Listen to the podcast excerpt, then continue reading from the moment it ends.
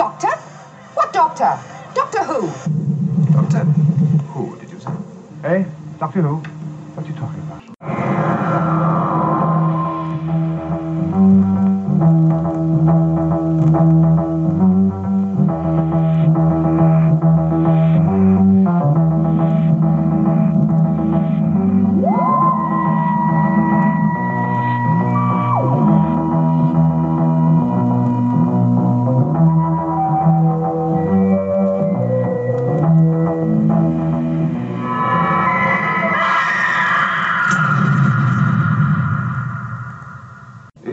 Gibberish, or do you really know what you're talking about? Um, I was trying to think of uh, some sort of like clever Marc Bolan type quip to start the show Oh, off with, and I, I couldn't think of one at all. No, Ride a White Swan. No, it doesn't. No, really it don't work. does? Twentieth. No, what did he, did he do? Twenty. 20th Century Boy. Yeah. If he had done 20th century Gallifreyan, yes, Yeah. you know, but uh, mm, Didn't quite fit. No, no. So uh, yeah, so, so, so we're going to talk T Rexes, aren't we? We are. Yes. Will it have us in T Rex to see? There's one. Oh, that's good. There's one. Uh, Just thought that one up that's on the very spot. good. Yeah. Yes. Yeah. A roaring success. Well, is it going to be a roaring success? Let's find out. Yeah. Humans feel pain. Oh, bigger threat to smaller threat. See what I mean? Backwards. The information can be extracted by means of your suffering. Oh, are you trying to scare me? Oh, because I'm already bloody terrified of dying. And I'll endure a lot of pain.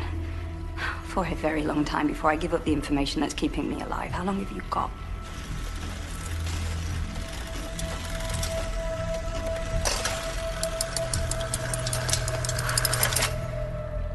All you can offer me is my life. What you can't do is threaten it. You can negotiate. Okay, okay, okay, okay. Yes, yes, yes. I'm crying, and it's just because I am very frightened of you. And if you know anything about human beings, that means you. You're in a lot of trouble. We will not negotiate. yeah. Um, this this T Rex that we start the Yes. story with. Do, do you know was this actually done for Doctor Who, or are these outtakes or redone CGI from Walking with Um, Dinosaurs? I, I think it's it's very nice. It's not quite Jurassic Park level, but yeah, I think it's, I think it's walking with dinosaurs. They, this 3D model existed somewhere. Hmm, yeah. No one's modelled this just for Doctor. I mean, the bigger question, and I sat watching this, and, and so many questions come up: is why is the T Rex even in there? Other than it's a way of of getting it in the trailers, so people go, "Oh, T Rex," because it serves no story plot whatsoever, No. Um, none whatsoever. no. You could take it out, and the story wouldn't change. Well, it's there because it's it it's arrived, hasn't it? Because the TARDIS, it swallowed the TARDIS, yeah. and the TARDIS moves through time. Well, they hand wave over why it swallowed the TARDIS, don't they? With Clara going, I'm not sure. Hmm. Because the last we saw, last we saw of the TARDIS, it was. I mean, I, it's so long since I saw the Trenzalore stuff, but. I, yeah, why did he go back in time to? I took it I that mean, yeah, I've got, yeah. I've He's- got so many questions on this story. Well, perhaps, perhaps you might be we've got loads. This could be a bumper length one, just trying us asking each other questions. Because yeah, I mean, but between the Trenzalore story and this story, they ended up somewhere in the time of the dinosaurs on Earth. The TARDIS gets swallowed by this huge T Rex. I mean, this yeah, this is bigger than any T Rex that's ever been found. yes. ever. You know, T Rex was what, sort of about thirty foot tall, something like Yep. this. This one is is nearer three hundred foot tall. Yeah. It, it it can look down on Big Ben. Yeah, even old One Eye in 2000 wasn't AD's flesh was yeah. much bigger than a real T Rex, but it Yes. still wasn't as big as this. Hmm. And this is purely so you can have a shot of it wandering about the London skyline. That's all it's for. Yeah. But That's I still. It's for. There- There's a lot of this episode will us be going, oh, that's all it's for. Yeah. because there's a, there's not much depth to this. Um, also, the doctor said. So the doctor says at some point that, oh, you you swallowed us. I got the TARDIS got stuck in your throat, and so you were brought with us. That happens, and it's never happened before. Nothing, nothing the TARDIS is touching dematerializes with it. Otherwise, ev- the planet would disappear. The spaceship it's on would yeah, disappear. Would disappear. Yes, yeah. It's, it's. I mean, sadly, I mean, I think we're going to do a lot of this in this story. Is where Steven Moffat and Mm. and this this this brought up both the best and the worst of Steven Moffat's writing style for me Mm. on this. I think you're absolutely 100% correct in that it's here because it looks good in a trailer. Yes, yeah. That's the only justification for it. Um, I would like to see an option on the DVD of this that you can replace the CGI effects with old school puppet Oh, can effects you imagine if it was the T Rex and get back to the chubby T Rex from Invasion of the Dinosaurs? with the googly eyes? That would be I brilliant. I would have enjoyed that. That would have been a lovely throwback. Yep, With yep, it going raw, yeah. how it said it. Yeah, And while it's yeah by I'd Big pay for that. Yeah. While, while it's by uh, Big Ben, you have it very badly CSO'd in like Yes. uh, Nessie in uh, the Zygon, the Tom Baker Zygon one. You know, I'd much rather have it than. And, and and all those crowd scenes, you have the guy looking up, going, and his girlfriend going, "Look at that T Rex." He goes, "It's only a model." Mm. See, I, I, we've just improved this episode immensely. Yep, and we're only a few minutes in, and we're only only a few like one in. minute into the actual story Yeah, itself. you- yeah. Um, so my next question. So we're in London. We're in we're in Sherlock Holmes London. Uh, Moffat's obsession with Sherlock Holmes Mhm. again, writ large over this, which annoys the shit out of me. Because I like Sherlock Holmes. I'm a big Sherlock Holmes fan, and he only ever caters for the the barest cliches of the Mhm. Holmes literature. Um, so I, it's been a long time since I saw the the episode that introduced the uh, Paternoster gang. Why why is there a Silurian in Victoria? I don't know. I don't remember. I, I really don't remember. Anyone- this was a question I had for you. can't be asked to watch the episode. Yeah, oh right. No, I couldn't for life. I'm racking my brain. I mean, I didn't remember half this episode. I'm racking my brains thinking when because it, it was in the Impossible Ch- Girl or something, wasn't it? It was in the Snowmen Victorian one or one of those That she came Matt along. Smith's early one. Yeah, that she appeared, and I was trying to think. So, timeline wise, the Silurians are all in suspended animation. We know that yeah. until 1975, whenever we seem to think Silurians was set. Mhm. Um, so surely, if she was awake, why didn't she Try and Um, wake up some of the others. And then, so this brings in another question, and this also brings in another issue I have with Steven Moffat's writing skills. He he can't write characters. All of his characters are, are the same. hmm They're all exactly the same personality. Sarcastic, quippy, Yeah. Buffy wannabe characters. So you've got this Silurian who, I mean, I if she came from the future, I'm o- I, I'm happy to go. Okay, that explains everything because she she doesn't act like she's from Victorian times. No. She doesn't act like she's from pre-Victorian times. Nope. She acts like she's from now, the Yes. future. Yeah. Yeah, she's got a, a, a, a coach that's got a modern car alarm noise. Oh man, that that that, that really made me Yeah. groan. The only way this character could possibly, and I'm I'm giving lots of leeway here. The only way it could possibly work is that it's a Silurian from after the Silurians happened, or whatever the remake Silurian story was, that travelled got caught in a time vortex and travelled back in time after spending a considerable amount of time living in the present and learning how to be a human. Because she acts, she doesn't act like an alien creature. She acts like a human Yep. from the future or from now, who's been shoved in Victorian times, where she's making modern quips. She's acting as if she's modern. hmm Everything about her is modern, and then shoehorn in the the um, you know not only that, but she's a lesbian um, lizard Reptile. reptile, um, and that they're live they're they're acting, and as she's saying, we're married now. I mean, that concept didn't really apply back then. I mean, it was, you know, it wouldn't have been recognised as a marriage. And there's also the fact that the very word marriage is slightly dodgy because that does involve a church ceremony, which wouldn't have happened. So she's acting like as if again a modern that they've both got a modern viewpoint on Yeah. the relationship, which doesn't work. Victorian time wasn't just the plonked out. The, the reason people had Victorian attitudes and Victorian thinking in Victorian times is because that was how people thought back then. Yep. This this modern person in old times, unless a time traveler, it doesn't work. It doesn't work. doesn't work make at- any sense At all. Yeah. Um, I, I, I also, again, I don't know if I saw the episodes, you know, leading up to this, Yeah. but but you know, she wears a veil to disguise the fact that she's Yes. a reptile, but you can clearly see she's a reptile. She's a reptile. So what's the point of the veil? I Yeah, well, also she don't. Made, she made some quip about or something about the that she tells people that she's got a skin complaint or something. That's bollocks. You know, Mm. because that that works really well for the Elephant Man, didn't it? Yeah. he was immediately respected and Oh yes. and you know, again ignoring the, vic- the the way that something would happen in Victorian. So and it's a fantasy program. I mean, we're being a bit harsh on it. It's a, it's a nonsense fantasy program. Um, But when but it yeah, starts it- defying logic, yeah, you know, blatantly defying logic, you do stop and go, oh, You hang do. on a minute. It brings you out of it. It because, does. Because she would have been, she would have been at best in a freak show Mm. in Victorian times. You know, the, the police would not be working with her. Yeah, you watch The Elephant Man, where old Merrick Yeah, ends up with Freddie Jones as yeah. his like horrendous, you know, uh, keeper. She would be there. Strax would be there. Nobody seems to. Uh, Oh, not yeah, Strax. Uh, Drax.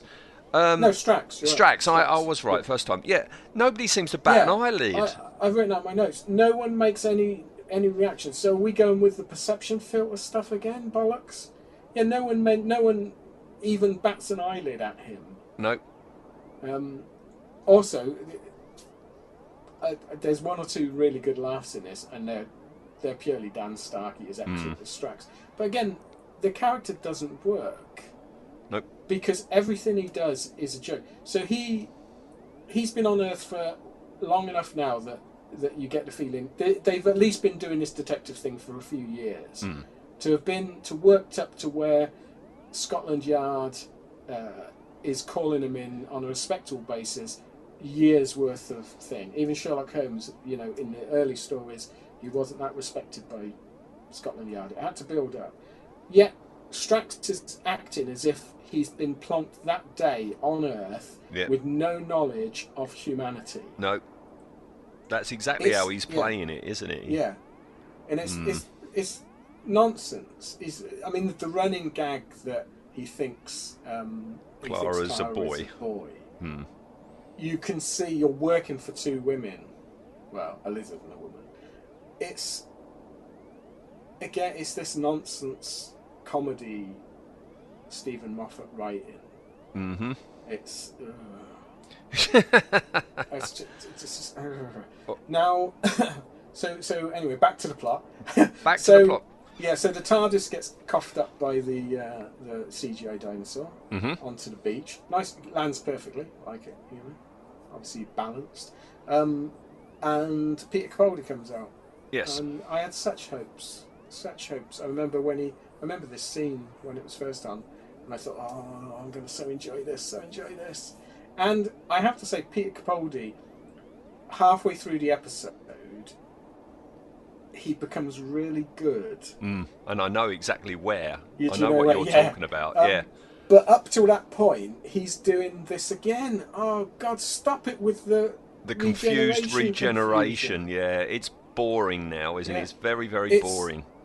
This this whole this whole modern era of Doctor Who is one of, uh, you know, a rinse cycle on repeat. Mm. They keep doing the same things over and over again. The whole um, Rose is the most important thing in the world to the Doctor, the most intriguing girl in the world. Rah. Martha, most intriguing girl. And then we get to Clara. Oh, the most important girl in the world, the most intriguing. Oh, for God's sake! Yeah. It's tedious now, isn't it? Stop it. Yeah, Yeah. It, that's the word. Tedious. Yeah. Um, and I've nothing against um, I'm nothing against the actors and actresses in this. They're all they're all doing a good job. None of them are embarrassing because they're bad, but the script is Yeah. terrible. Well, you used the word terrible. Uh, let's go into the credits. Um, Oh, oh God, yeah. Oh, oh, oh. dear. I'd written down uh, terrible, terrible credits. So terrible is obviously going through our mind at the moment. Um, I don't like the music. I don't like the opening credits on this. on No. Peter Capaldi's Doctor. I don't like it. I don't like it at all. Uh, well, they get that, that they're out the way, and we've got a scene where yeah, the doctor's all all confused, and it's not very Yeah. funny. It's just very irritating. Um, Madame Vastra talks to the doctor in a Scottish accent Yeah. to calm him down. Uh, he hasn't realised yet that he's now Scottish, No, he doesn't. so I don't see how that calms him down. Um, also, so Clara's utterly confused. She's like, "Who is this person?" Yes. Now, I, I can't remember whether she witnessed him changing. I think she did. I'm not sure. But are you telling me that all the travels that she's been with him, that, that he's never brought up regeneration? Hmm. No one's ever brought up regeneration. But plus, we've also had a we've had an adventure that we haven't seen. How they get stuck in a Yes, Rex's yeah. throat. So she has spent some time with this new incarnation, Yeah. but, but but but she doesn't like it. She wants him to change back, which doesn't go down very Yeah. well with Madame Vastra. No, I mean there are there's some nice there are some nice bits in this, and one I, I do like um, the little speech she gives about appearances and things like that, and, and how the doctor, you know, you you've just rejected him because he's not your toy boy anymore. Yeah. And there's some nice there's some nice stuff going on, and um, Clara does come across as an absolute coward. She does, doesn't she? Well, so the- shallow. Well, the script makes reference to it later on, you know, about you know being narcissistic and and bossy and snotty and stuff like that, and she bloody well is. Because there's a yeah, there's a running joke where the doctor thinks she's a self-obsessed uh, psychopath or whatever, and it's sort of funny, but then it's not because it's true. Mm. Why would the doctor want to travel with this person? Um, they put these things around, you know, the T Rex to stop it escaping. Yes. So it's just like wading in the Thames. I was thinking some something's got to happen in this story near the end where everything's rewound and undone. But no, No, all of this no. is true, which means all those spectators in London that are gawping for all this time at a T Rex, that would have been photographed, that would have been in newspapers. In the 20th century, we would have known that there was a T Rex in the Thames in the 1890s. Wouldn't wouldn't have when Operation Golden Age thing was going on? Wouldn't someone have said, "I wonder if this is any connection to?" Because we've Yeah. had a dinosaur appear before in London. Yeah. Da, da, da. No, not mentioned. Um, yeah, they they've sort of they've given up even bothering trying to justify why people don't remember seeing all these things. This is the this is the danger of of having larger adventures, isn't it? You have Mm. adventures that, that are, uh, span the country or the world, and then you tie yourself in knots because why does no one ever remember them for the next one? Um, but yeah, no, no reset. No. No. one, no one bats an eyelid that she's using. I mean, modern futuristic technology. I mean, it doesn't even look Silurian to me. It doesn't match anything we've seen. No. Where's she got all this stuff from? Has she got access to a Silurian base somewhere? Something you said earlier, I've, I've just remembered something. You said, you know, she acts very modern. She acts very now, and that would be explained if she was from the future and went back in time. But Yeah. no, she says that she hasn't seen a T Rex since she was little. Yeah. With the inference being she's not That from the she- yeah. future, she's from millions of years in the past. Yeah. So it is complete bollocks the way this character is written. Yeah, it, it again it makes no sense whatsoever. Um, they keep they keep mentioning that the dinosaurs wandering around on the Thames, but it's not. Is it? It's, I mean, the water's still there, isn't it? It's wandering around next to the Thames. Hmm. Um, yeah, so they they surround the dinosaurs somehow with these uh, the sort of beacon things, and they make the dinosaur want to stay inside. Mm. Okay, and then later on, we the doctor starts saying what the Tyrannosaurus are roaring. So are, are the Tyrannosaurs now um, conscious and sentient? Well, it looks like it. It looks like it. As well as being too huge, they are also Yeah. sentient, Yeah. According to Steven. It, yeah, it's just it's very very strange. And it's never explained why is it that big. No, Are we to I- believe they that some of them were that big and we just haven't dug one up yet? well, I mean, could be. What it makes me think is that they they had the model and they were doing showing the scene, and Steven Moffat went, "Well, that's no good. It's smaller than the buildings. Make it bigger."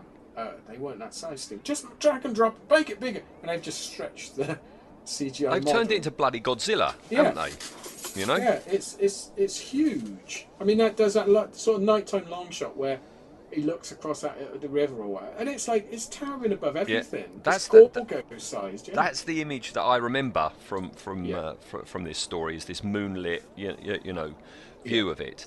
I mean, a dinosaur looks nice. You know, but- No, no, oh, no, there's nothing wrong with a dinosaur. It's just bloody stupid.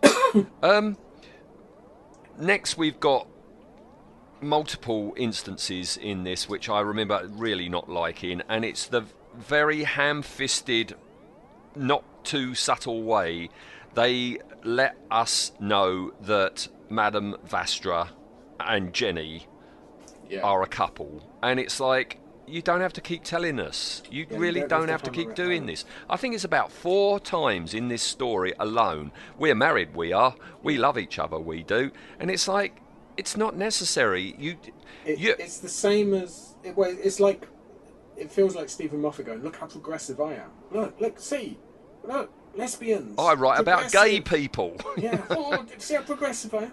Yeah. Can you imagine if if if this was, you know, uh, a heterosexual couple that constantly told people We're married. Yeah. I suppose it'd be Rory and Amy then. Wouldn't it? Yeah, I Perhaps mean, not just that one line once. That's all you need because it's not yeah. necessary. You know, I mean, I was thinking about, um, um, you know, one of my favourite Hammer films. You know, Captain Kronos, Vampire Hunter, and you've got Captain Kronos and you've got his partner Grost, the Hunchback. Okay, now they are dear, dear friends, and they might have been lovers. It doesn't matter, Doesn't matter, you know. Why can't you just for yourself just decide what the situation is? You know, you don't have to have it. You know, you don't have to have it whacked around your head every like ten minutes, like you do here. Yeah, it, it, it, it's very overdone. Um, also, I from from a purely um, sort of feeling sorry for Jenny point of view, I, I don't think I think she could do better. Mm. You know, because Madame Vastra doesn't seem to be a particularly nice person. She treats her almost as if she's a pet. Yeah, she does look down on her, Yeah. definitely. Also, yeah. Also, it's sort of it, the trouble is as well. As soon as you start going down this route, not. Any, I mean, I don't care. You know what sexuality anyone is. However, you get your kicks or you you find love. Hmm. Good on you. The world should be full of more of people in love. Yeah. But it does make when you see this and she's a lizard, and I start thinking, how's the how's the biology working here? you know, it, it's a bit strange. I suppose that's the trouble when you make your Silurians a person in a mask that's ba- basically humanoid. Would it be stranger though if Jenny was John? Because then that makes the uh, the Yeah, that's true, physical yeah. side of things even, Even- more, even uh, more uh, uh, less likely to of a puzzle. Yes. Yeah. Um, I did. I mean, the, the one of the things that made me laugh in this that I laughed out loud is when she's when she's supposedly painting. You think she's painting yeah. uh, Jenny, and then she pulls the board around and she's just marking stuff out. Um, I thought that that was almost the Goodies style joke. I, I was okay, thinking that Benny works. Hill. That's the sort of Yes, thing Benny yeah. Hill would do, you know, just Yeah. for an excuse to um, be looking at a uh, scantily lad, clad lady. Yeah. Yeah. Um, and then then uh, Clara, Clara came in and uh, Madame Vastra says, "Oh, just pop your pop your clothes on the. That yeah. makes it because she didn't think she was painting her. No. That joke would only work as a secondary joke. This is how you make comedy. The second joke would work if she was actually painting her. Hmm. You know, like the Blackadder joke where he, you know, where uh, George says to Blackadder, "Oh, just pop your clothes on," because he's painting. She doesn't think she's painting her, so why would she ask her to Yeah. Pop her clothes on the table like she was her? Again, mm, it's, it's one of those. Got to get another laugh in. Yeah. Don't you know? Think think your joke through, please. Yes. Um, yeah. back to the plot. Where were we? Back to the plot. Well, here comes our adversary, um, Oh, the half-faced man, who who is is walking down the streets, Yes. and nobody seems to notice that he's got, only got half a face, and he whirs and clicks as he moves. Yes, the, yeah. This again. Um, people are, are wonderfully, blissfully ignorant of anything slightly different because it's not like he's even like trying to disguise it. He's literally got half a face missing, and people must be able to see it because when when he's talking to the guy and he says, "You've got good eyes," Yeah. um, and then he turns around and the guy obviously he's not got perception filter or anything because the guy sees that he's got half his face missing. Yes. So I'm not sure why anyone else didn't go. Like, oh, mum, look, that guy's got half a face missing. Are we I to supposed- say, yeah, yeah. No, I was going to say, are we supposed to believe that he walks the streets of London, permanently turning his robot side into the shadow wherever he Yeah. goes? He must do, yeah. He must walk around in huge circles. Don't turn right. Don't turn right. Um, I must admit, I, I, I think one of the huge strengths in this this show is the villain. I think I, I really liked him. I thought he was great. The actor's good. The makeup's good. Um, the idea is grisly and brilliant, and could have made an excellent dark episode Mm. if you just take all this silliness out of it. But yeah, so I, I, I was quite pleased with him. I'd forgotten everything about him. Right. I mean, I didn't remember any of the stuff that comes up later. And yeah, I, I- sat and watched this. I agree with what you say to a point, but um, um, where I disagree, I'll mention when we reach it. Yeah, All his right. plan doesn't make any sense. Oh, no, that, yeah, Yeah. yeah, more more silliness. Um, Yeah. yeah. no, I, I- I'll mention that when we get to each instance. Yeah. But uh, meanwhile, we've got this talk where you know Vastra is going to give Clara a, a telling off, yes. um, and um, you know, going on about you know, um, you know, you're missing your young doctor and your lover, you know, and it's like, oh, and uh, and apparently.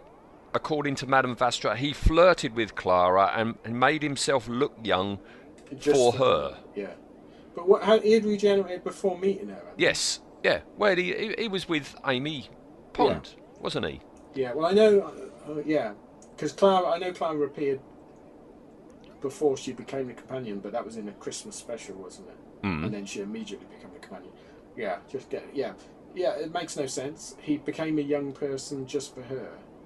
That that that, and again, we've got references to it later on in the story. That there's an implication that there is some sort of like uh, conscious choice Yes. by the Doctor to choose how he looks Yeah, this this and is how he very- sounds. Very new thing by. I mean, it's it's. I, I'm I'm okay with this because Romana chose what she. Looked This like. is true, yeah. So I'm I'm okay with the Time Lords. I don't know why the Doctor's not done it before. I mean, Hmm. at, at some point he thought he must have thought to himself, "Do you know what? I fancy looking like Sylvester McCoy." there Although he that. was unconscious at the time, so you know, perhaps.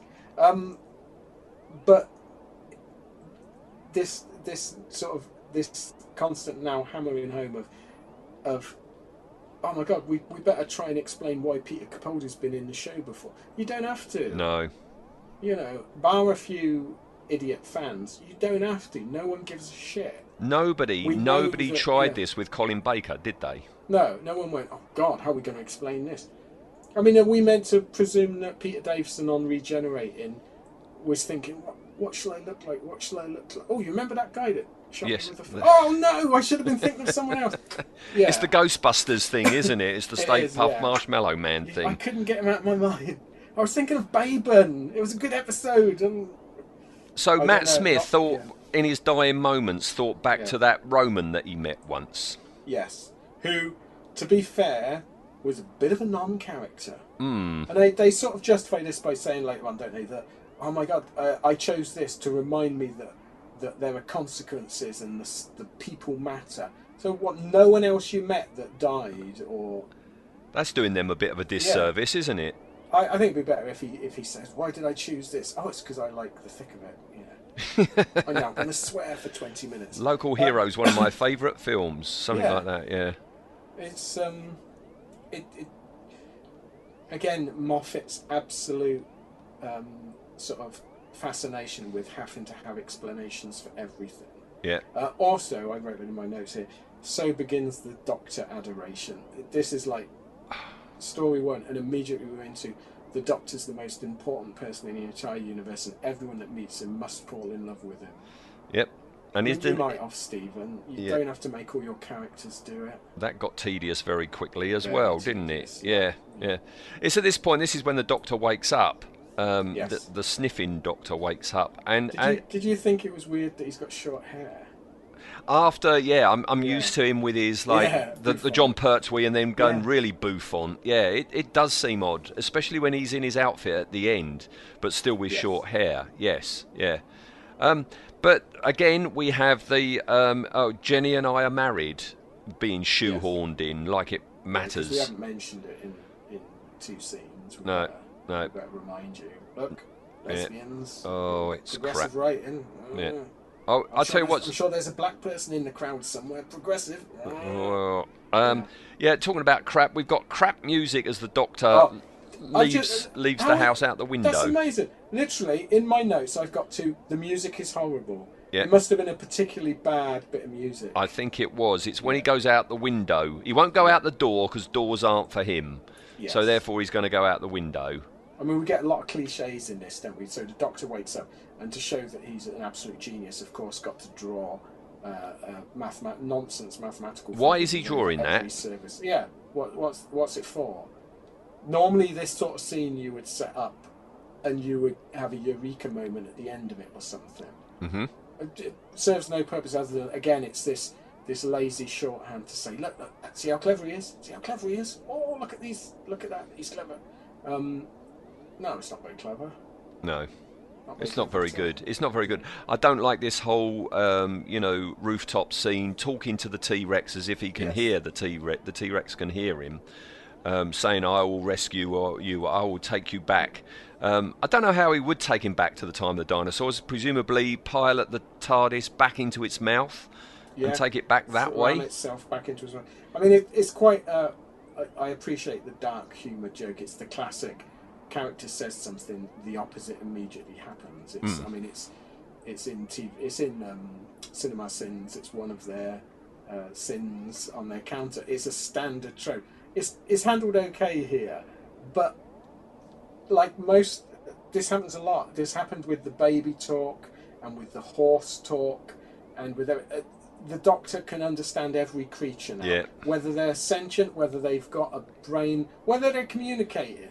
Hmm. You He what I mean? understands. Animals do make noises, but sometimes they're not communicating. Well, we've got it next. He talks to the horse, doesn't he? Yeah. You know, um, and that that's not funny either. Um, oh, this this whole this whole sequence, I this was very nearly the point I turned off. This whole comedy sequence, terrible green screeny type effects of the Doctor in on the horse. Oh, it's so funny, isn't it? No, it's not. It's it's pathetic to be fair. It is rubbish, and, and it culminates with, as you said earlier, you know, the hilarious uh, central lock-in, you know, car car lock-in device Yeah. that Madame Vastra's got for her carriage, which makes it- absolutely no sense Yeah. whatsoever. It also And it's makes not no funny. because because very almost now that sound is not what car alarms make. It's a very cliched sort of around the time this was written sound effect. So the it, yeah, it just is stupid. It is stupid. And we'll keep with the word stupid again for um, Clara waking up the next day and Yes. getting a newspaper thrown in her face. That was stupid. Yep. Um, yeah. Lots of and, um, this episode is filled with comedy sound effects when people get hit or fall over or Is it supposed to be a comedy then?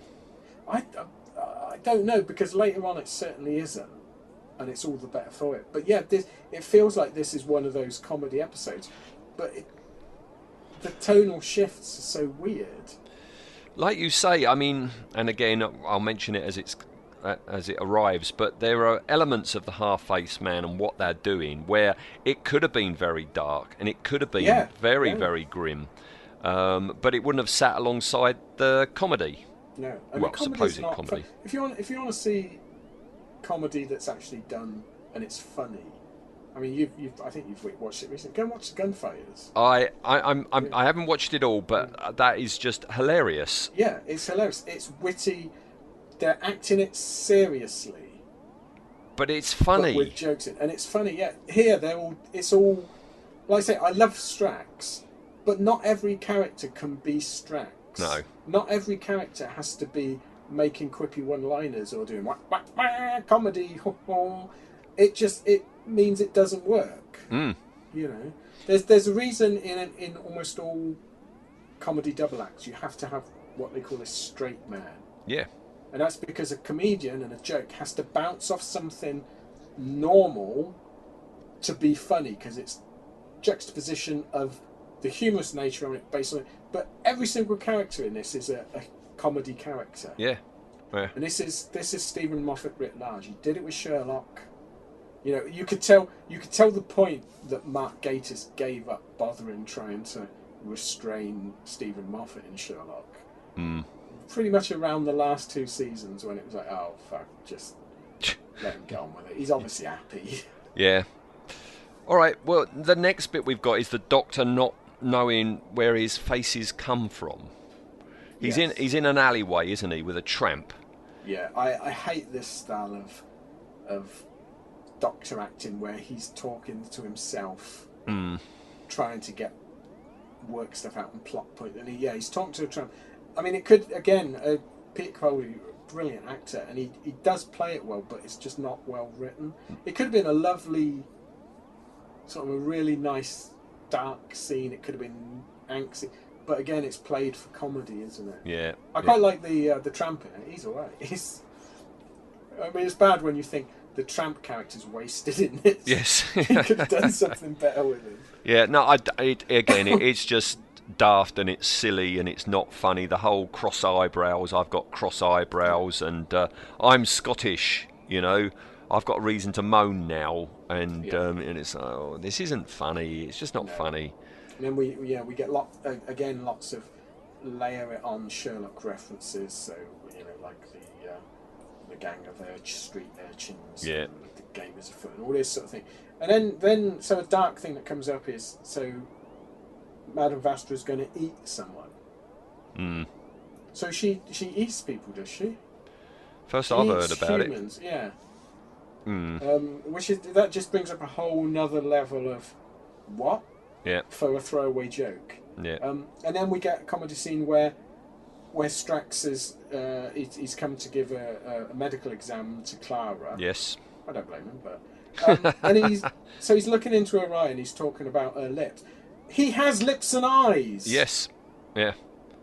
It makes no he's sense. not that different from her. No. Oh god! It the only way this character works is either he's had his mind wiped, he's an absolute nincompoop, or he's just arrived here. It's like you said when uh, we did the Sontaran special that you know he, he he's a good character, but he massively waters down the whole Yes, status of the Sontarans that we had at the beginning. it's all it all goes back to the uh, different thorax Sarah Jane line, doesn't it? Yeah. All of all of this, but that made sense because there are no female or male for that matter because they don't they've got no uh, dangly bits. Um, so they it was oh the thorax is different. You're the female is bit didn't understand. It didn't. It wouldn't have made sense if if Linx or I think would have said. Oh, what are these? What are these things on the front of your face? Oh, they're eyeballs, because he's got, Got eyeballs. them. Yeah. It, ah, just No. Um, around this time, we've got uh, you know the uh, spontaneous human combustion. Uh, what happened to the T Rex has happened before to humans, um, followed by uh, "We are married." Um, again, yeah. li- little line. Oh dear, yeah. And uh, that's when Clara finds this advert for the Impossible Girl Yes. um, in the newspaper. Yeah. So, so what what we've got to imagine here, based on later on, is that because there's a whole, uh, you know, it's not not a bad sequence where they're they're discussing. They both think the other person has put the advert. Yes. Um, and it's quite it's quite a nice sequence. It's a sort of dialogue that Steven Moffat does do well because it's it's it's not really doing anything. It's it's small talk, hmm. and it, yeah, I quite I quite like this sequence. But then late at, at the end of the episode, we we realise it's Missy that's done it. So we've got to assume that Missy has travelled back in time, Yeah. knew what was happening, put that advert in. I, uh, it, again, this is, I have to say it, and I, I'm belaboring the point. This is classic Steven Moffat plotting, and he did it all the time in Sherlock, where, where something happens that you're meant to go, oh my god, that's clever, isn't it? And you don't. You go, well, that's just stupid. It is stupid because for, for, for this to work, Missy has got to go to the newspaper and arrange for two adverts: the Impossible Girl Yes. one, and then the And, uh, and, and the restaurant, restaurant yeah. on the other side, and instruct them. I want this one on this page, and I want this one on this page, this far up the page. That, which is a very precise thing, and I don't know in Victorian times whether you would be able to print that accurately to order. Probably not. No. Um, Certainly and- not to order. No, and also it's working on the massive assumption that uh, Clara will read the newspaper. Yeah. That So this- newspaper. This entire plot, like most of most of the Sherlock episodes, relies on such coincidence Hmm. that the one thing goes wrong. So Clara doesn't read the newspaper. Yeah. The doctor doesn't read it. The entire thing is wrecked, and that's not clever plotting. You know what I mean? I, It's that's- just That's not stupid, clever, that's lazy and stupid. Yeah. Yeah. Um, yeah. We silly. we get a, a very Steven Moffat trope, which is, and we, sometimes they work well. Um, we've mentioned them before, where a scene will be established, and then somebody will notice something is wrong in that scene. Yeah. You know, and we have it here, don't we? The Doctor notices that nobody's actually eating. This is Yeah, all a I- trap. Yeah, so he, he does the yeah, the, it's definitely a trope, the classic, a throwaway sort of line, and then uh, they notice it. But what annoys me is that up till this point they've not been making clanky clanky robot noises, but as soon as he notices Yeah, that there's something wrong, they start start making making, clanky clanky robot noises. Yes, yes. Project Avalon all over again. isn't? Yeah. Now you say you know a lot of his uh, plot contrivances are, uh, you, you, you know, huge coincidences, and you've got one here because it it turns out that. It's a- just a coincidence that they just happened. Missy has chosen, or has Yes. has Missy chosen that restaurant knowing that it's it's a spaceship? Well, so, Deep so below. let, let's let's examine what could possibly be Missy's motives here, because at, at the end of the episode we see this woman. We don't know it's it's the female version of Master yet, um, and I've forgotten she had anything to do with this. To be fair, um, so so is it that without the Doctor foiling this, something happens that she doesn't want to happen? So the the robots carry on and eventually do something. I don't know what their ultimate plan was, other than escape the Earth.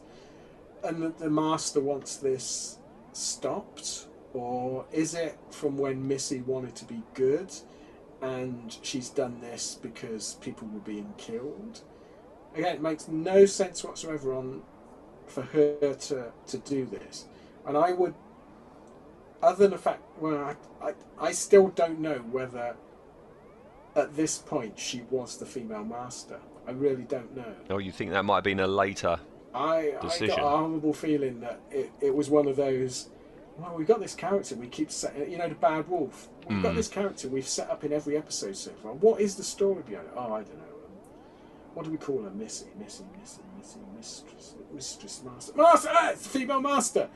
I I would not put it past that that was the case because it doesn't make a lot of sense. No. I think it is just a, a yet another massive coincidence because I got the impression that sh- she wants to keep, she wants to get the Doctor and Clara back together, Yeah. and happen to choose a restaurant that's manned by cyborgs. But why does she want to keep them together? No, I mean, don't, I, I but don't remember them ever explaining anything. but if she didn't do this, eventually the Doctor would have gone back, or they would have found the Doctor. Yeah. It's not like they Well- have to be brought together because one of them is I- like in big danger or something. No. Assuming she didn't care that that, that she wanted this mystery solved, God, it's like an episode of Scooby Doo, isn't it? Um, assuming she didn't want this mystery solved, yeah, she could have just gotten back together and they would have left.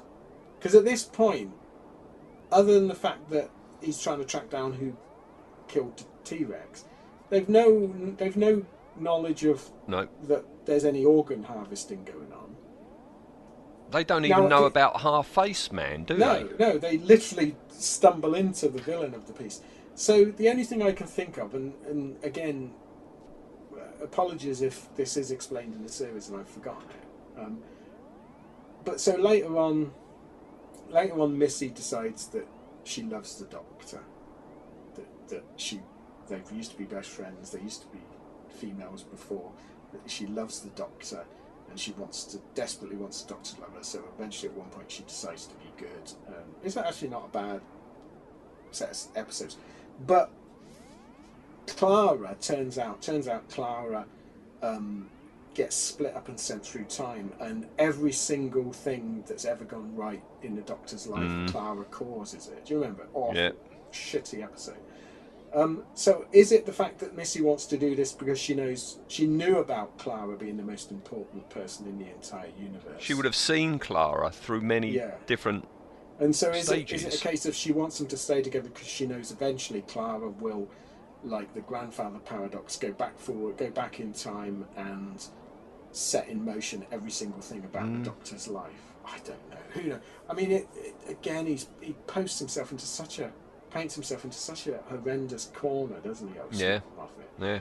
where where you end up having to reset universes and things Mm. because you've you've absolutely this is what I do not understand. I, I literally it's not I'm not just affecting it. I don't understand how people can criticise uh, Chris Chibnall's writing, but let Steven Moffat's go. Mm. He- I think he's by far the weakest showrunner and writer that that the, the modern show has had. None of it holds up to any sort No. of scrutiny, does it? It's, I- it's purely in the moment, visceral writing. It's where you go, oh, that was fun. That makes no sense. Um, as soon as you think about any of it, it doesn't hold the slightest No. bit of water. No. And we've got one here as well, bit where the doctor says, "Look, nobody's eating, nobody's breathing." Yeah. He works this Oh, out by pulling well, her hair out. Do you do you think that this was this had been named Deep Breath before they had to come up with a rationale for the episode title, or do you think that when they were think, saying what should we call it? Well, it's really important they hold their breaths later Mm. on. No, I again this feels like a why is it called Deep Breath? Oh, hang on, hang on, hang on. Oh, get them to get a scene where they have to hold their breath. Yeah. Because the, the other thing, if they're not breathing, no, how is the how is the waiter and the, the thingy bob man, half faced man talking? Well, that's a question I've got coming up. But before we get into that one, right? Yeah, Before even the doctor says, "Look, there's something wrong here," right? Clara got there before him. She goes to this restaurant. She sits down. Presumably, Lucky no, in the booth. That's uh, yeah, that, that that's actually like the uh, Thunderbirds, Yeah. you know, lowering armchair. Um, but do- doesn't she think while she's waiting for all this, you know, no no one's asked me to sit down, no waiters come or anything. No. She's just sat there. She's just gone into a restaurant and nobody's paying her any attention whatsoever, and she doesn't find that suspicious. no. Hmm. Well, she is a very vain person, so she was probably self-centered. Oh, maybe. Um, and that's when we do get a waiter. Uh, that, Yes. They realise they're trapped. They get up to go, don't they? And that's when they all, all, all, all the Nice- clockwork nice people. Sort of creepy scene. But Yeah, that's all right. But um, you you have a waiter come along, Yes. right? And the doctor pulls his face off. Yeah. Now- well, the waiter's talking to them. Yes, right. Here it comes. the, the, yeah, the doctor pulls his face up. Right. Now the face is an actual face. He puts Yes. it over Clara's face. He says it's an actual face. She goes, I know it's face. She goes, Oh, it's skin. So- now the robot's got nothing behind that. This is it. This is my big question. Yeah. So you've got absolutely nothing behind a actual flap of skin that was somebody's face, and yet the waiter can talk. He's he's got eyes, Yeah. They're, the eyes aren't in that face when it's ripped off. No. But there's and we no- see later on that the, the Clockwork Man downstairs, he's got an eye, but he's got an eye stalk and everything, and the eye's behind the mask. Yes, but this waiter's guy got nothing. No. There's no teeth. He's got no voice box. No. He's got no breath, as you say, to actually blow the sounds out. So how the bloody hell is this working? Yeah, because I, I don't know whether like whether whether Steven Moffat is you know understands how people work, but our faces it's not the skin moving. There's muscles behind it. Yes. You know, so even if you said like, okay, the somehow that skin is attached to electrodes on the, the head that's shocking it into moving, but there's no muscles or anything. It's not No. the skin that moves. No. Um, it yeah, it makes absolutely no sense whatsoever. It, it it's more jarringly obvious than even like I mean we've recently done um, Android Invasion, and the you you you pass them off more readily than you do this. Yes. Yeah. because the actual premise, the actual idea is horrific. It's Hellraiser. I mean, you know, in Hellraiser, he does that very thing. He, Yeah. he, he skins a face off. Do you imagine? know? Can you imagine this story if it had been done by Philip Hinchcliffe?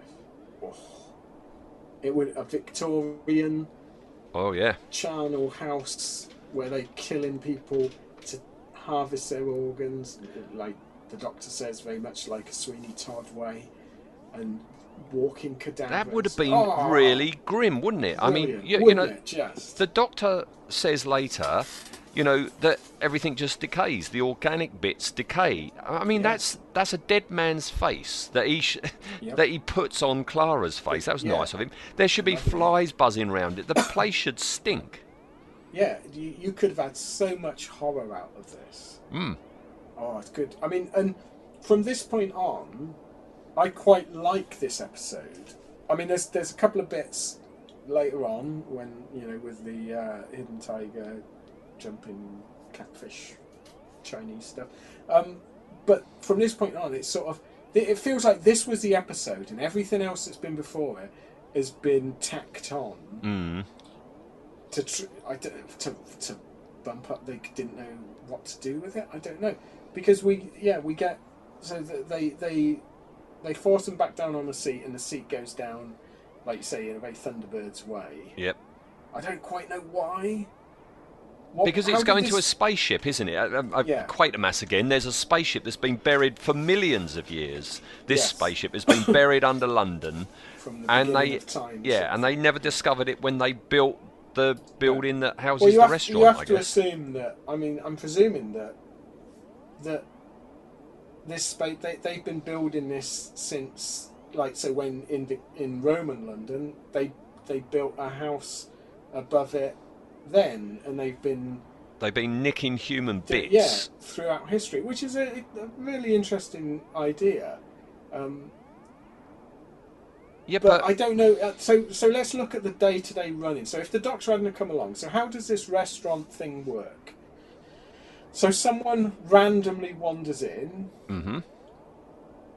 and they go, "Oh, it's busy," but there's that one seat over there. They sit down. Do they just then yeah, go down there. drop them and then in a Sweeney Todd way? Yes, yes. Wouldn't it be easier just to, to poison them and drag the body down the stairs? Well, I suppose.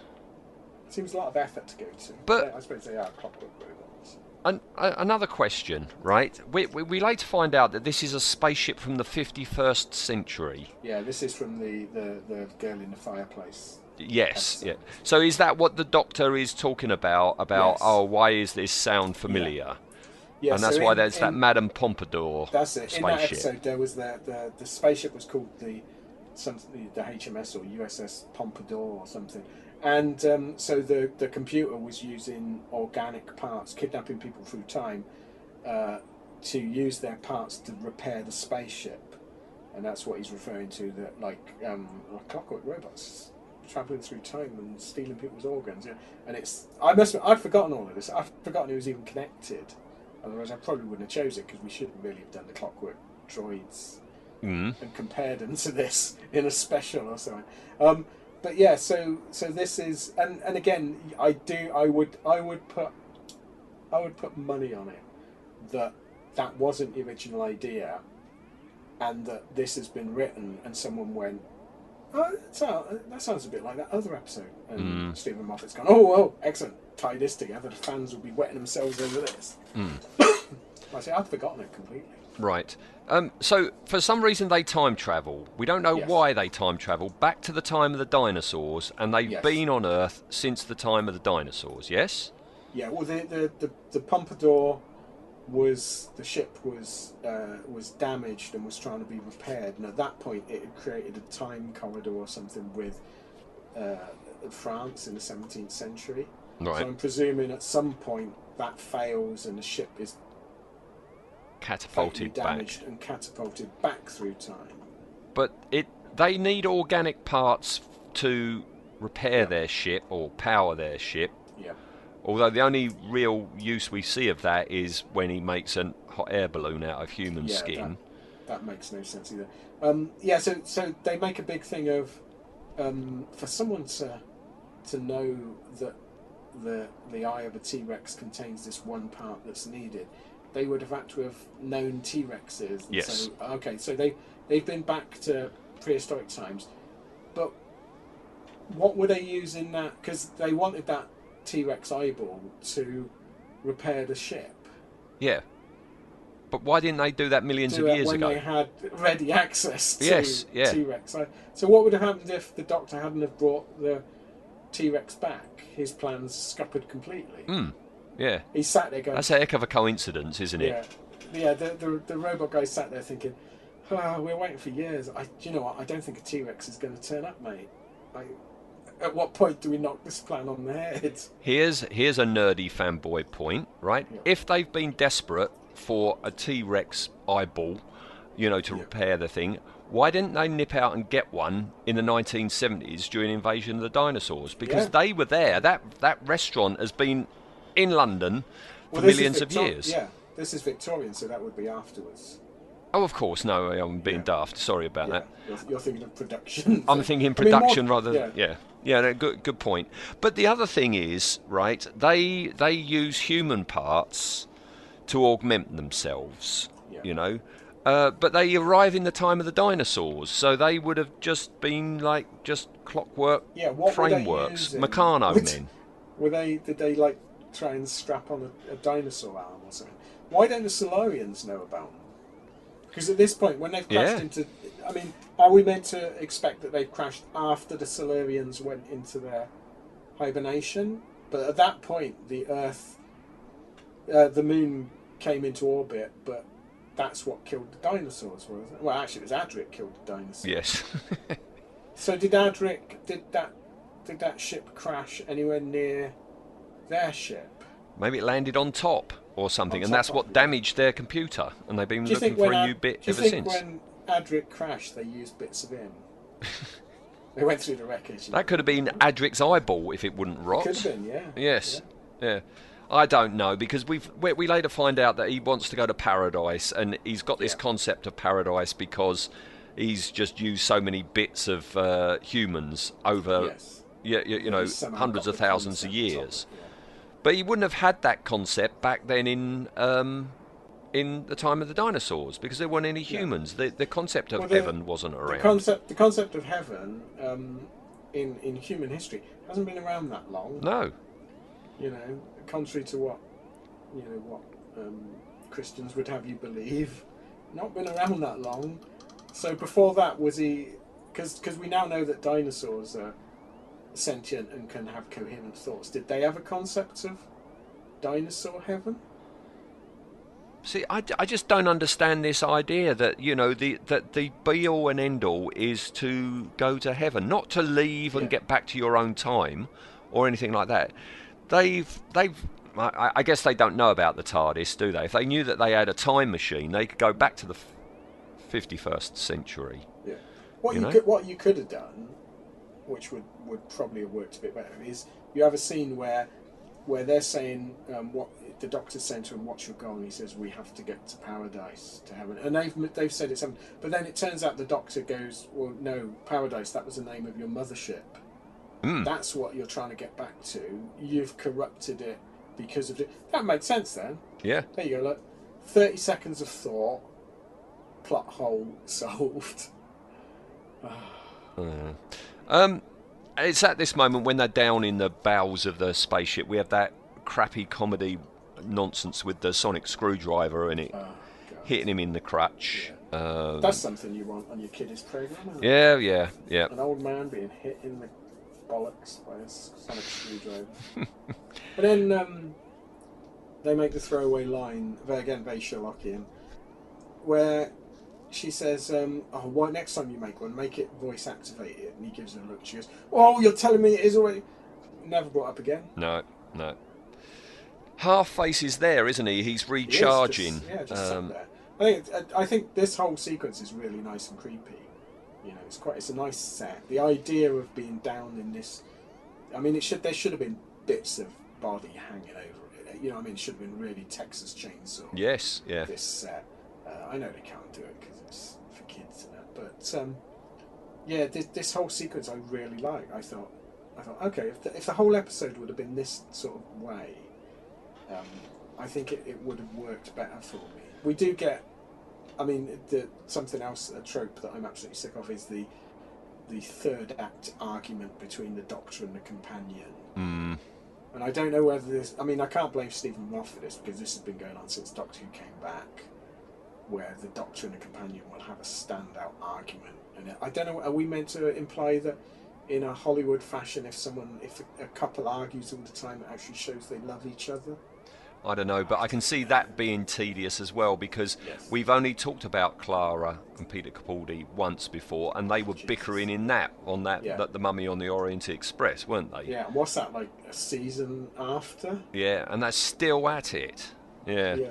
Why does she travel with him? Yeah, yeah, just just get off. I mean, Um, for modern Who as well, the question has to be asked: Why does anyone travel with him? Yeah. It doesn't seem to be a good lifestyle. No, no, no. What what what are you getting out of it? Yeah, You know? what are you getting? Um, this half face. Next question about half face is why has he only got half a face? I think we should call him Arthur. half a face. Yeah. Arthur face. Yeah. Um, why has he only got half? Uh, I don't know. So we can see he's a robot, I suppose. Yeah, I mean, it's not like he's short of faces. Oh, the waiter's got waiting? one. You Yeah. know, Yeah. upstairs. And surely, if you're going out on the prowl, borrow the waiter's face. We know it comes off fairly easy. Yeah. Mm, mm, Wear a balaclava. yeah. Uh, we've got the moment, the, the deep breath moment next, haven't we? With Yes, um, the yeah. doctor leaves her, um, and uh, she realizes that they can hear somehow they can hear or sense her breathing, so she has Yeah, to well, hold her these- breath. They're so monumentally stupid that even if you're moving, if you're not breathing, they don't think you're a human or something. Mm, They, they just think you're one of them. no. Are they so stupid that they didn't go, hang on, two seconds ago that person was a danger, but no, no, it's Right. all right. I'm not convinced that she can hold her breath that for that amount of No. time while running um, during the part of it. Um, yeah, but she's she's breath for about captured because she seconds now. It's terrible. yeah she she breathes out, doesn't she? And Yes. and so she's captured and start attacking her again. yeah and half face is there and we have another bloody stupid moment where we've already seen the doctor has pointed out that he's got two different hands. They come from two de- different dead bodies. But it now transpires that the one that was working perfectly fine is just plonked on top of a Plonked on top flamethrower. flamethrower. So how it and So how have all his fingers and everything been moving then? I don't know magic, nano Magic. nanotechnology. Let's put it down to that. That's normally what solves these things in modern Who. Um, yeah, so he attaches the the the hand like a badge. It stays there for the rest of the episode. It It's quite- does. it's quite quite silly. Um, yeah, and then you get this interminable, but again very Moffat-like uh, face-off where Clara's basically facing down the Yeah. the villain by saying that I her, her logic makes no sense in this. She goes, "Oh, um, the worst thing you can do is kill me." So go ahead and I- do it. So go ahead because I'm happy. I'm I've come to. Do- no, no, no. The worst thing you can do would be to burn bits of your body, to burn your eyeball out, Yeah. burn your eardrum. You know, other places he could stick that torch, which is much worse than you. It, ma- it's, it, it's this ho- it's just silly bravado of everyone's got to be bloody a hero, haven't they? Yeah, yeah, You know, act like normal. yeah. Well, she she's rescued by the doctor, who's Who wearing a mask. had time to yeah to to overcome a robot, Yeah, undress it, get into its clothes, which fits perfectly. its, fits, fits perfectly, put his mask on, get back in without being noticed, and position himself just behind her. And where um, it's not that's not a rubber mask. That's a dead person's. That's a dead person's face again. Well, it's their whole head. It's like a Mission Impossible mask that he pulls off. But th- we're supposed to believe that that is a. They've just taken like Predator or something. They've taken the Yeah. skull out, and he is now wearing a dead person's. Yeah, which like I say skin. fits perfectly on his skull to the point where it's it's sealed at the back. What's Hmm. sealing it? Velcro? Not good, is it? Not good. No, not good. And and that's when we have Geronimo, don't we? And Yes. and in come, as you say, the crouching hi- uh, tiger, Oh, hidden dragon. Because I, I didn't remember Crew. any of this. I remembered the hot air balloon vaguely, but I didn't remember any of this. And so I was enjoying this. Uh, okay, okay. And then he says, um, "What's the code? Geronimo." And they come down. It's like we knew that was going to happen, and it's so silly. And then you get the joke of Strax. I mean, I'm sorry. He's meant to be a Sontaran warrior, Mm-hmm. and yet he, he's a worse soldier than a Victorian parlour maid Yeah. and a walking lizard. Plus, he's got a bloody great gun, but Yeah. you know, but th- th- they they soon lose. You know, they're, they're, they're just about to die. Yep. Hmm. I do. Times. I do feel, you know, the way this is done, the way these three come in. This is like a crossover between two TV shows. You know, Um, this is this is exactly what I think this was. I think Steven Moffat really wanted to have a, uh, presumably a children's BBC uh, series of these lot, didn't he? He wanted, I think he wanted to have a this as a spin-off of these lot. I mean, I know they've done it on audio and I know, but uh, throughout this period, there's so many places where you just watch it and go, "Ah, spin-off yeah, it, it happens so much like they were just desperate to get another series out of it um, i'm not I probably would have watched it but i think the only way it would have worked is if they did it as a blatant almost blackadder style Hmm. Comedy um, because it, i can't take any of these characters seriously yeah, and, and that's the problem because that, that it's this version that we've got, isn't wouldn't it it? been ha- yeah wouldn't it have been handy if um, for this fight if as a Silurian she still had her third bloody eye That would have helped as well. Yeah, Yeah. yeah. What happened to that? Why did they? Where did their eyes go? I don't know. I don't know. I don't know. Aye, aye. Aye, aye. Um, so yeah, I mean, you, th- this is where we find out that he's got an escape pod made out of human skin, which is a hot Yes. air balloon that has one room of the restaurant in it. That's what he and the doctor go off in. Um, I quite like this final confrontation between the two Yeah, of them I because Peter Capaldi really is now being serious, isn't Yeah. he? You know? This, this is yeah. This is this is when I was originally watching. This is where I thought, oh, eh, oh, okay. Oh, he's been fooling us. This is this is his doctor. I don't think he ever really plays this doctor again. No, no, this is really good. Although Yeah, I am brilliant. distracted every time we see Half Face Man and we see the left side of his face and we see that that we have a big close up of the eyeball, right? Um, but the eye doesn't seem to have any sort of like. I, I mean, the optic nerve has got There's- to be yeah, connected nothing- to yeah. something. Otherwise, you've just got two watery lumps of human bits. That, that should have been what the episode was called. Two watery lumps. two watery lumps. Yeah, um, yeah. he he Yeah, shouldn't it- be able to It's see. not connected. No. no, No, it's not connected at all. I mean, I do like the the I do like the effects in this, and I do like the the, the way they've done it. Um, but yeah, I think more so. I think the actor playing it's really good. He plays it. His voice is really good. it's it's odd. He's he, he, he's it's an odd delivery, and I like that the, the Yeah. fact that it's an odd delivery. He's not going the cliche way. He, he, th- there's just something about his performance. It's it's the way he will just yeah, blurt things it's out. interesting. Yeah, there's It's no inflection on words at all or anything, you know. Um, Yeah. um, no, And no. He does, he does portray a world weariness. You can imagine that he is just pissed off at this point with the whole. yes. Yeah. Um, but yeah, so so he says the doctor says uh, he goes, "I'm repairing my spaceship because I want to get to paradise," and then the doctor says something about you, you haven't got enough bits. And he goes, "No, no, I've repaired it with skin." And it's a balloon. What was he hoping for here?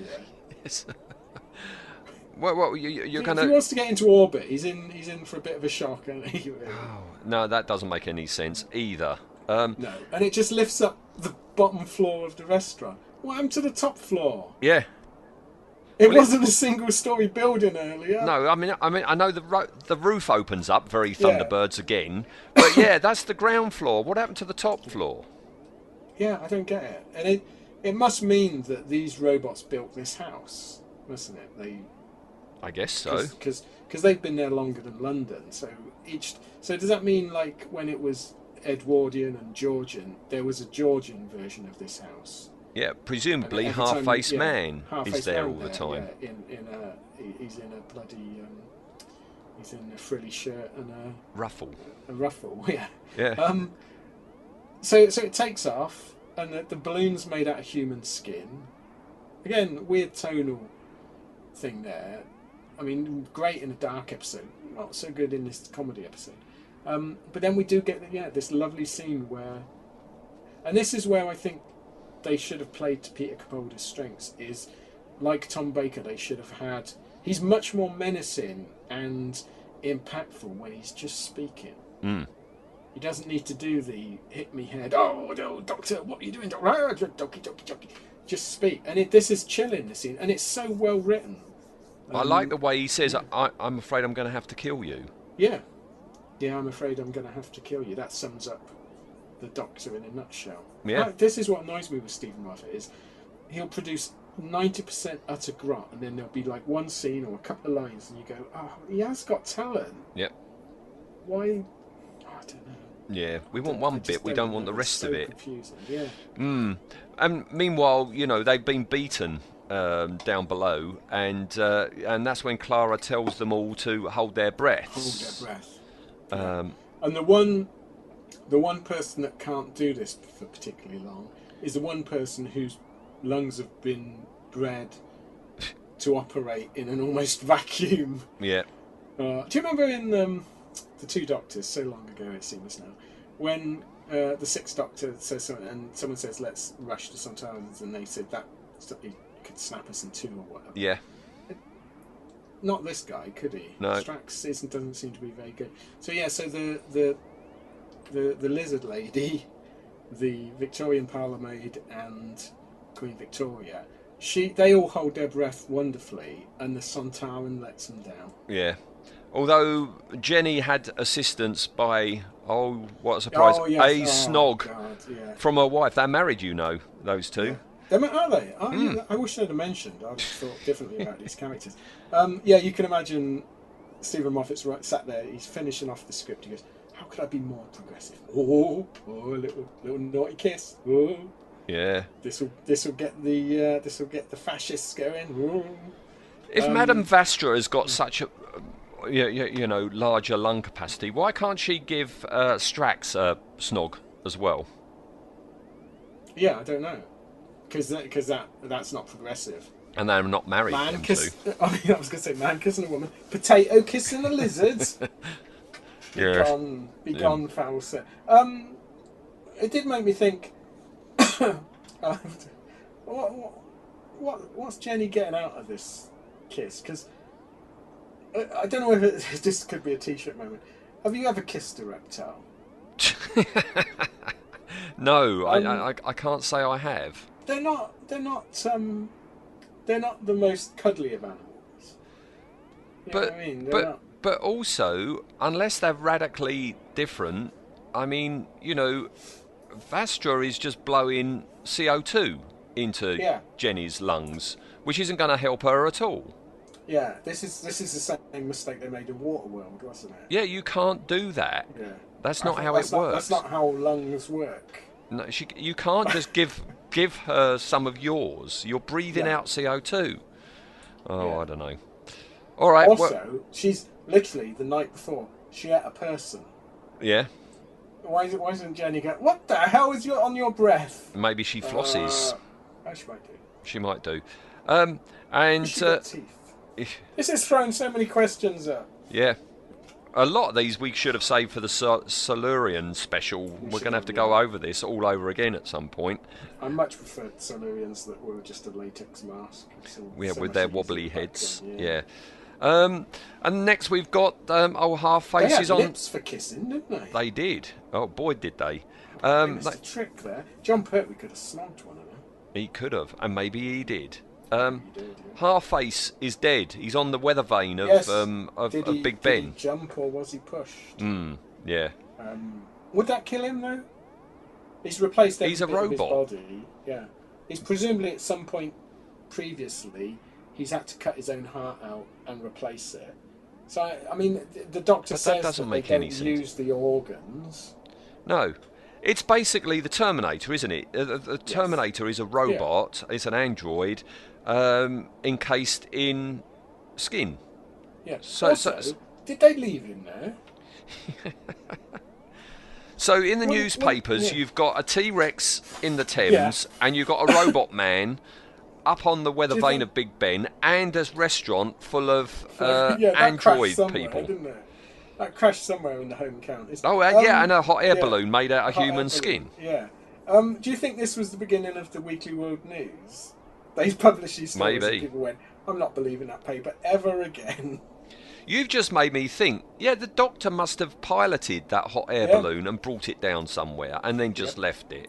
Just left it at restaurants. A new, a new restaurant on the street. It's covered in human skin. It's not very good and full of dead Oh, bodies. good yeah, uh, grief. we'll deal with it. Oh dear, oh dear. Well, they go back to Madame Vastra's, and we can see that the TARDIS has gone because Yes. there's a clear Um, bit. Why? Yeah, but why? Yeah. They literally the day before put that Dumped down it on the straw. The stuff.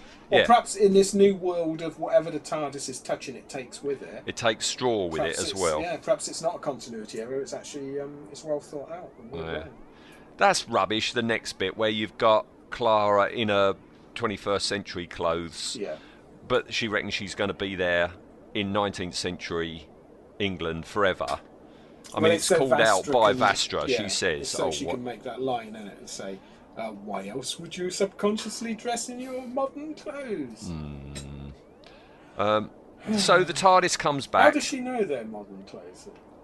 Yeah, she's in the 19th century. Yeah. Yeah. Oh, good grief. Um, the TARDIS comes back, and Yeah. I had forgotten that this is where we get to see the new interior for the first Yeah. time, isn't it? Yeah. What do you think Which- of this new interior? I, I, I don't mind this version um, because it was before this we, we we were starting to get the more and more wacky, uh, almost organic style Yeah. TARDISes. I quite liked. I quite liked Christopher Eccleston, and then it, it started. It just got weirder and weirder, and I didn't really like any of Matt Smith's, um, particularly. I do like this one though. I like the roundels Yeah. are back. I mean, they're changed, but they are. Yeah, Clearly I do like the doctor's line about that as well. So where are the round things? I used to like the round Yeah. things. They got to be around here somewhere. Yeah, I I like that. Um, it look it. It looks less like a set. It looks okay. It, yeah, it works for me. This TARDIS. Yeah, I, I mean, like I, I don't know. I mean, I can't remember, but I don't know if we've still got, you know, a, a hammer on a chain for hitting it and, and silly I little bike remember. pump I things. do, but it I looks do nice. Wish, I wish, please, please, please, I wish they would go back to having the old style doors where it's not Hmm.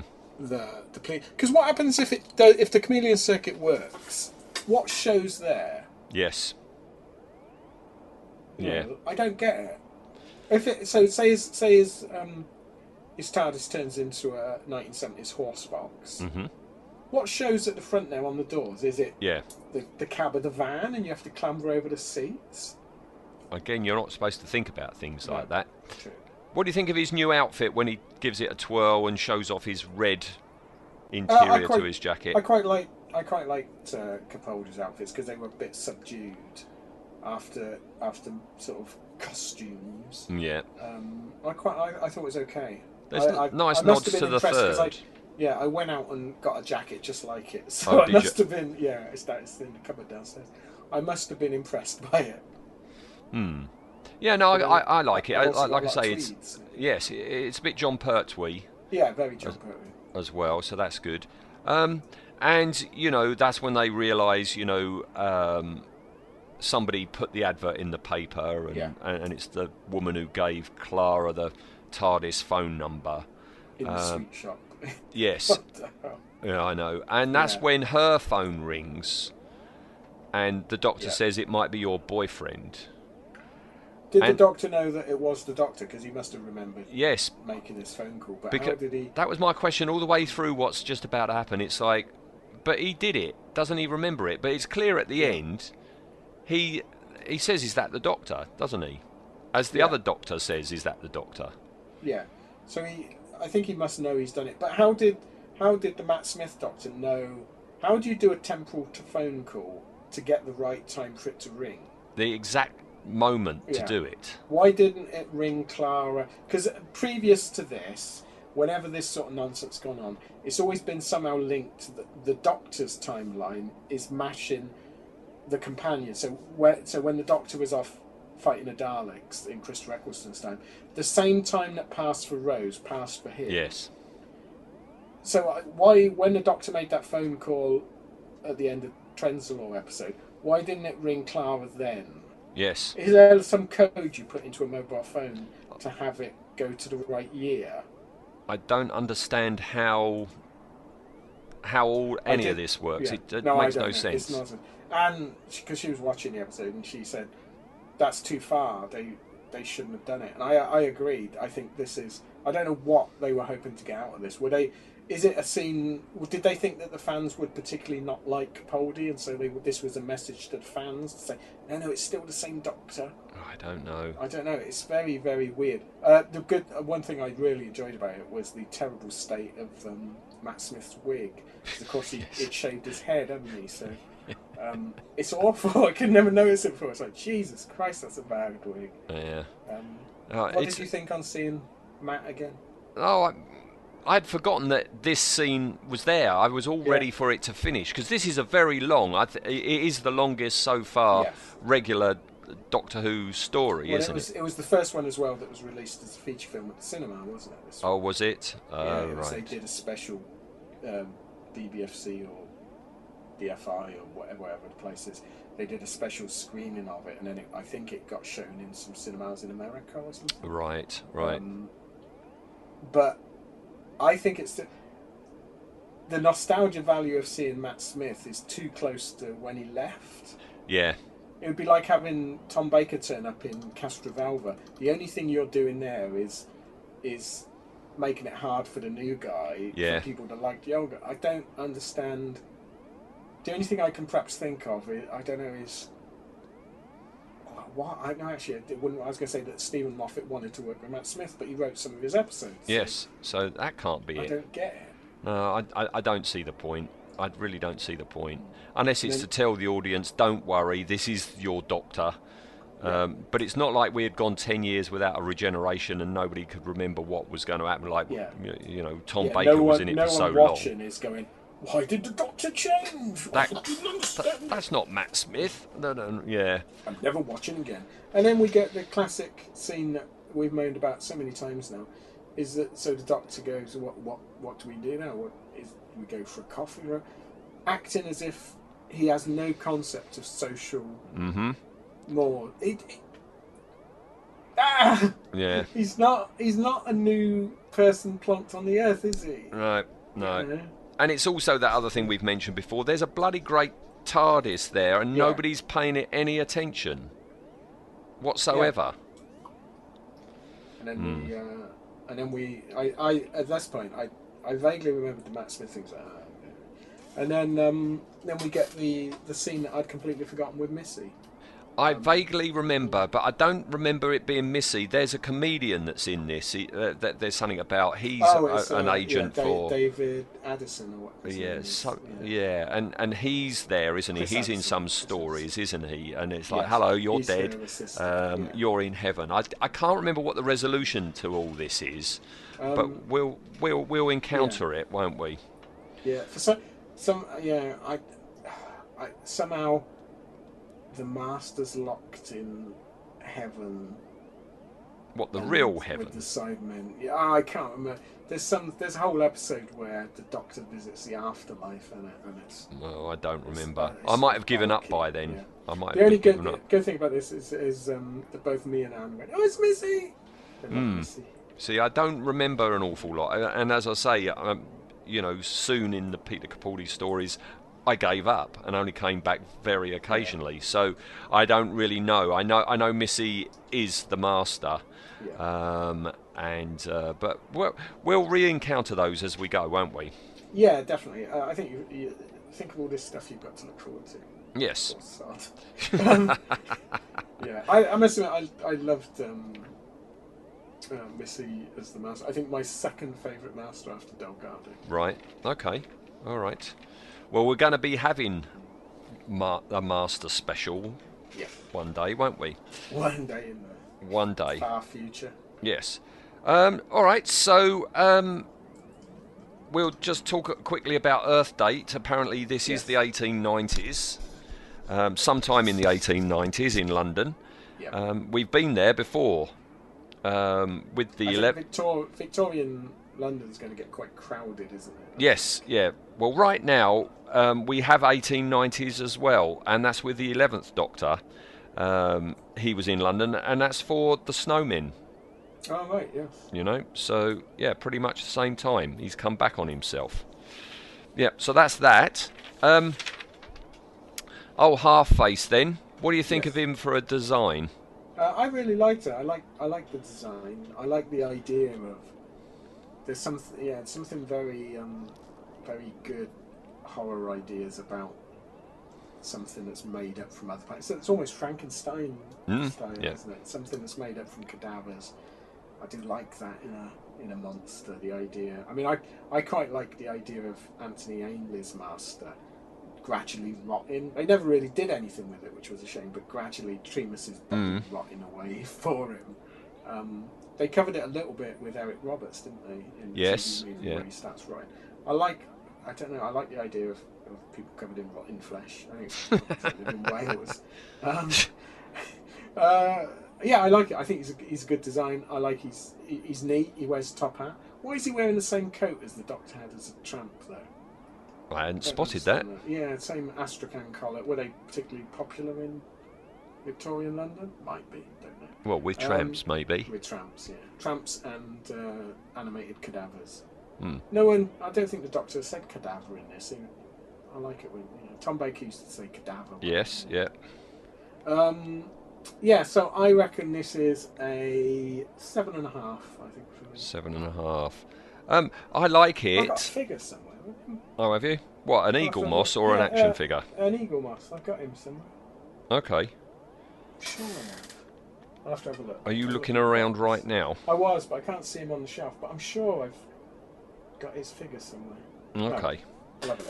I mean, I, Might be in the I. I like it. I like the design of it, but it doesn't hold up. I mean, none of the bits are connected. You know, the eye, eyes aren't connected. You know, No, why has he only got you- half a face, and why isn't it like got flies buzzing round it?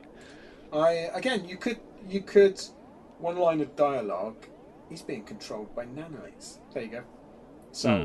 but yeah, I this is the trouble with all these all, all these androids, and it? it's it's you can't think too much about them. No, no. um, otherwise it doesn't work. Know? Hmm. How it's like it's like whenever there's a uh, a blobby monster is and it takes human shape. It's like how how's it speaking? Yeah, You know? yeah, true.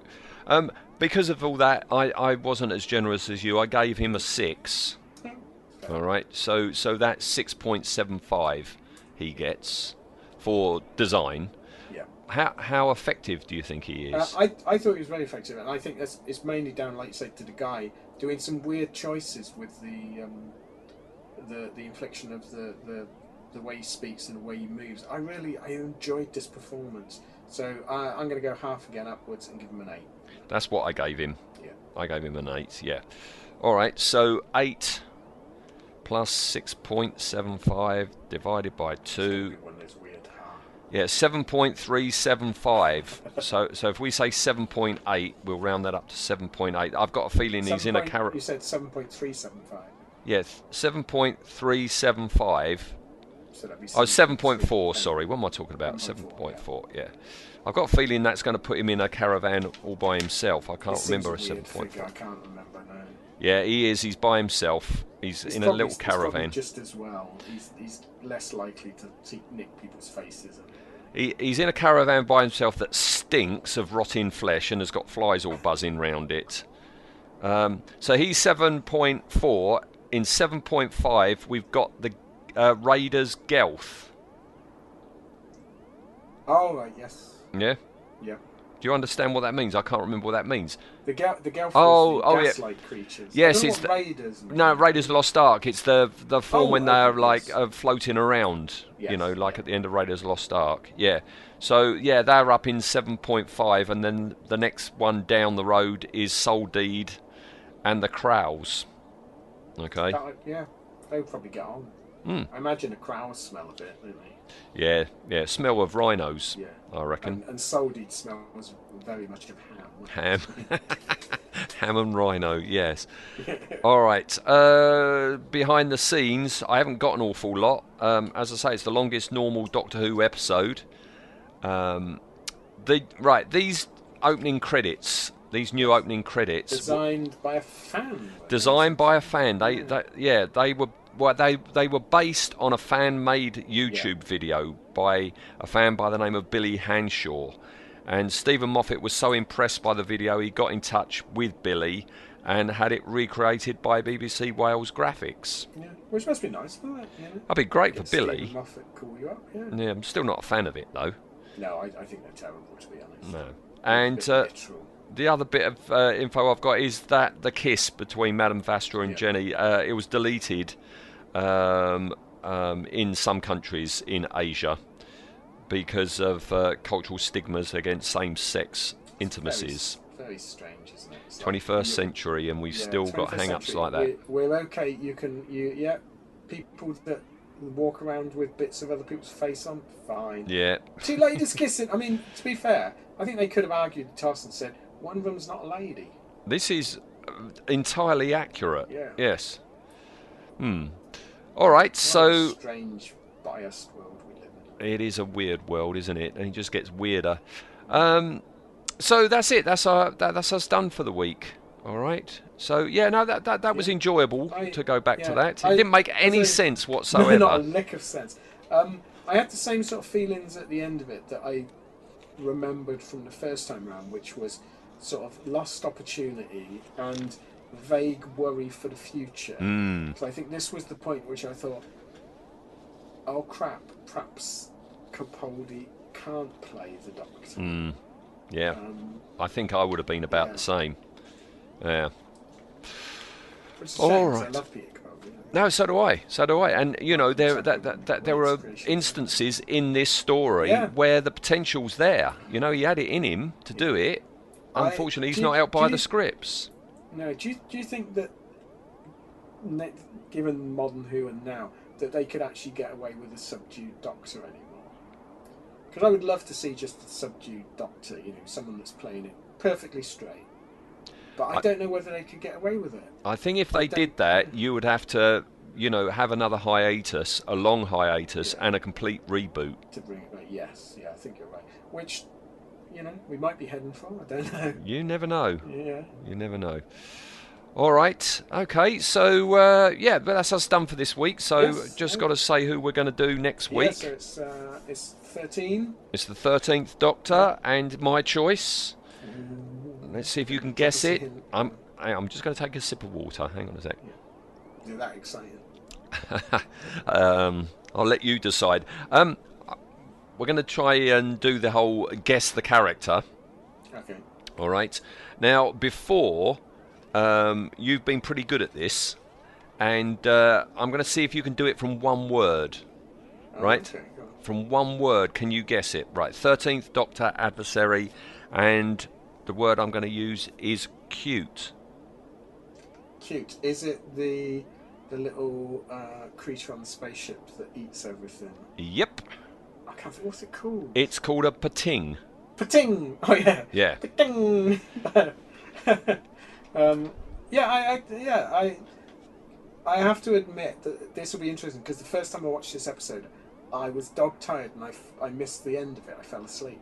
Uh, Um, and I never got round to um, rewatching it. Right. lazy So you've never seen the end of this story? I haven't seen the end of it. No. Right. Um, I remember enjoying it up to that point. Um, I think at one point doesn't Pting eat the sonic screwdriver, and I thought, yes, oh please let this be that they've learned. And no, we get one back. Uh, yeah, I think I, I always seem to remember enjoying what I did see of it, but I did fall asleep, so I don't know whether that's All right. bodes well. Well, you have one week to uh, to watch it and not fall asleep. So you've got multiple attempts that you could do. You could try each That's day true, for yeah. seven days to try and get through it. To try and watch it, yeah. Yeah. I, uh, we, then I can have a good old think about it. Why didn't I think of that? Mm. All right. Okay. Well, Cool. listener, if, if if you fancy listening to us talking about the thirteenth Doctor, see you back here in seven days. Okay. Yes, hopefully you'll come back back to a good doctor. Oh no! I have upset people. Ian, what Um, will you pati- I. I was What- trying to say per tink. I can't even. No, no, that's a rubbish joke. I'm not going to even try it. oh, okay. Nice Oh, one. all right. Okay. See you next time then, Ian. See you then. Yeah. Thanks, bye. Alan. Bye bye. Bye.